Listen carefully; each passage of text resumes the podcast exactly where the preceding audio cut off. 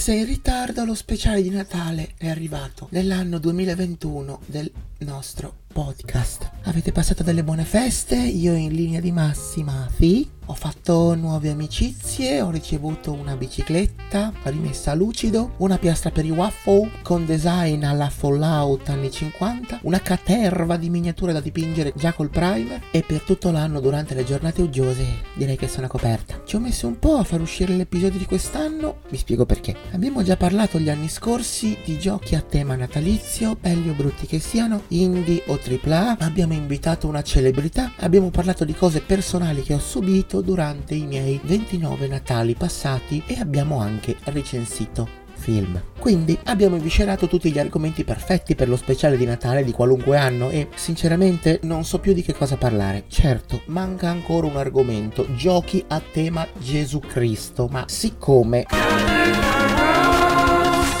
ne ha parlato lui quest'anno, voglio evitare che qualche coglione de merda venga a dirmi hai copiato Caddy Get Cancer Nibba. Facciamo che lo portiamo l'anno prossimo, come se non ci avessi pensato 1000 anni fa con i miei amici, o come se non avessi già giocato Gesù Cristo RPG. Dai, forza, mi conoscete, la monnezza mi arriva sempre prima o poi. Quindi sono in braghe di tela, popolo, e l'unica cosa che ho potuto fare è pensare di risolvere l'equazione Natale, pensare alle sue reazioni e quale sia il suo significato. Mangiare cibi ricercati che a seconda delle tradizioni possono variare, fare ingraziare aziende tramite il capitalismo e il materialismo, mettersi da soli sul podio per eseguire queste azioni meglio di chiunque altro, ma facendo finta di essere brave persone di temperamento modesto. Per esempio, chi ha vinto tra mia madre e mio padre? Ovviamente lui, perché una bici, anche se usata, è meglio di un mascara e qualche miniatura.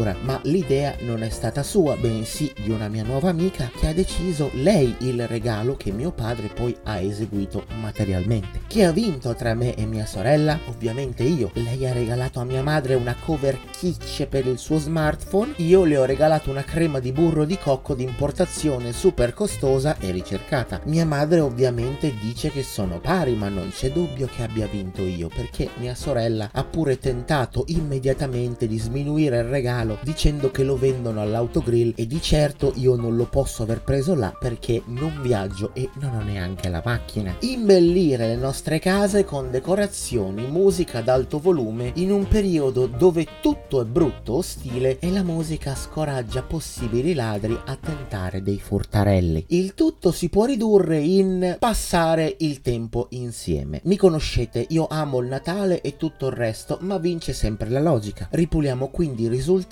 dai dati superflui. Passare il tempo. Durante il periodo più scomodo dell'anno invitiamo estranei per ampliare il clan e difendere meglio la nostra proprietà. Una cosa molto umana, seppure così barbarica, considerando che siamo usciti da un pezzo, dal periodo oscuro, e siamo ben dentro alla società tra virgolette industriale barra sociale. In breve, non facciamo più razzie e non ci sono più guerre civili, intese come ogni famiglia è un clan, ma anche in quel periodo oscuro c'erano momenti in cui bene o male tutto andava abbastanza bene, ma se non avevi un cazzo da fare ti rompevi i coglioni, e lo stare bene si trasformava in tempo zero in pensieri cattivi che ti facevano venire voglia di andare a invadere l'altro villaggio, tipo Il giorno del giudizio, quel film dove sono tutti gentili e amabili, ma una notte all'anno la gente va in giro per strada a sgozzare gente a caso. Achievement raggiunto, parlare di sgozzamenti per lo special di Natale, lo stai facendo bene. Quindi, dato che è un po' che voglio trattare questa nuova rubrica, materiale sempre nerd geek, ovvero in giochi da tavolo, perché che se ne dica, tutti per Natale tirano fuori un gioco da tavolo. Ho pensato, beh, non è del tutto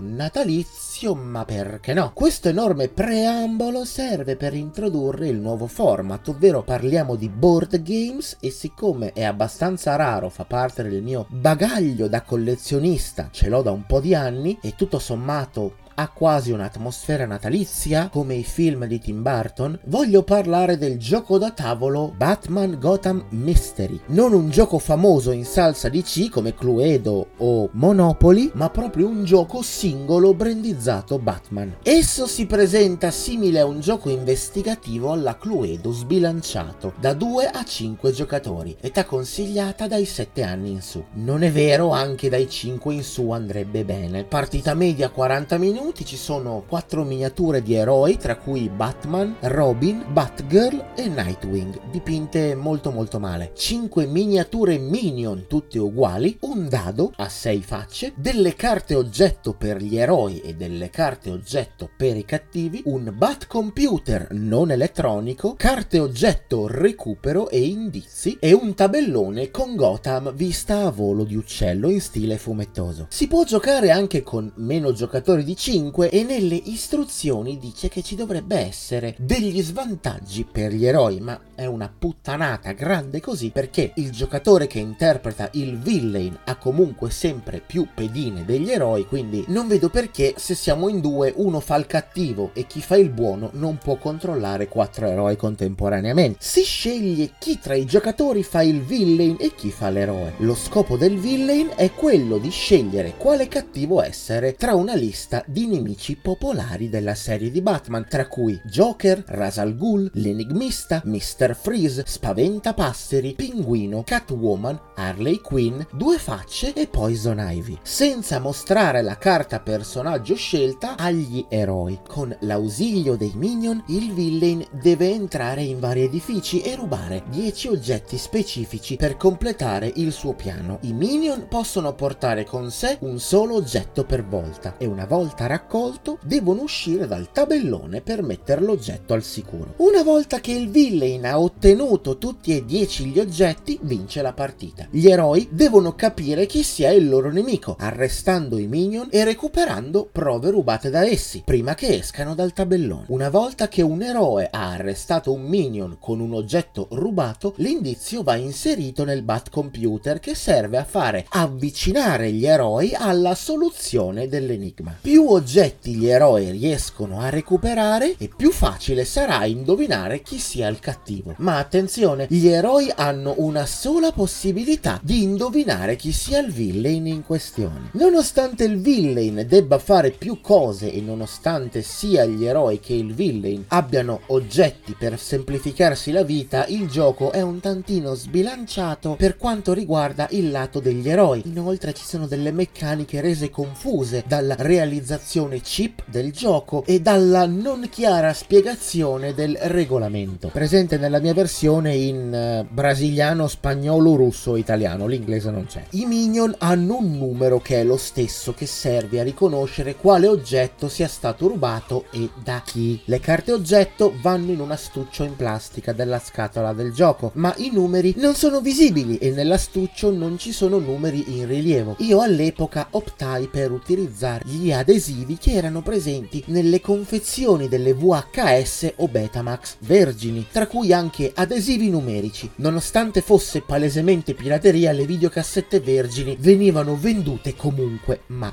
vabbè. E il fatto che i minion, per depistare gli eroi, non possano raccogliere oggetti che al loro boss non servono, ma possono comunque entrare negli edifici senza rubare nessun oggetto. In quel caso però devono lasciare una carta diversivo per depistare gli eroi. La domanda però è spontanea: come fanno gli eroi a non vedere che i minion non rubano nessun oggetto e che lasciano una carta bella rossa e visibile nella location dove prima non c'era? Ci abbiamo pensato, abbiamo cercato una soluzione online e non abbiamo trovato niente. L'unica cosa che ci è venuta in mente è che gli eroi non debbano guardare le azioni dei minion, ma sarebbe strano. Tutte le azioni vengono eseguite dopo il lancio del dado, che determina la lunghezza minima e massima dei movimenti in base al punteggio raggiunto col lancio. Trovare questo gioco ormai è abbastanza difficile e le fasce di prezzo che abbiamo trovato sono il più economico intorno ai 20 euro più le spese di spedizione e il più costoso intorno ai 50 euro più le spese. Riteniamo che il gioco sia ancora divertente e tutto sommato abbastanza longevo e non troppo impegnativo, seppur evidentemente evidentemente sbilanciato e confuso in certe sue meccaniche. Vogliamo riesumarlo con i nostri gruppi di amici per vedere se il gioco funziona, anche se sono passati 18 anni dalla sua uscita. Abbiamo ancora tanti altri giochi da tavolo che vi vogliamo portare. Se questo nuovo format vi è piaciuto, vi invitiamo a dircelo con un vocale su Anchor, che non è il nostro sponsor, ma evidentemente siamo obbligati a utilizzare questo sistema per smerciare i nostri episodi, quindi per forza di cose dobbiamo nominarlo,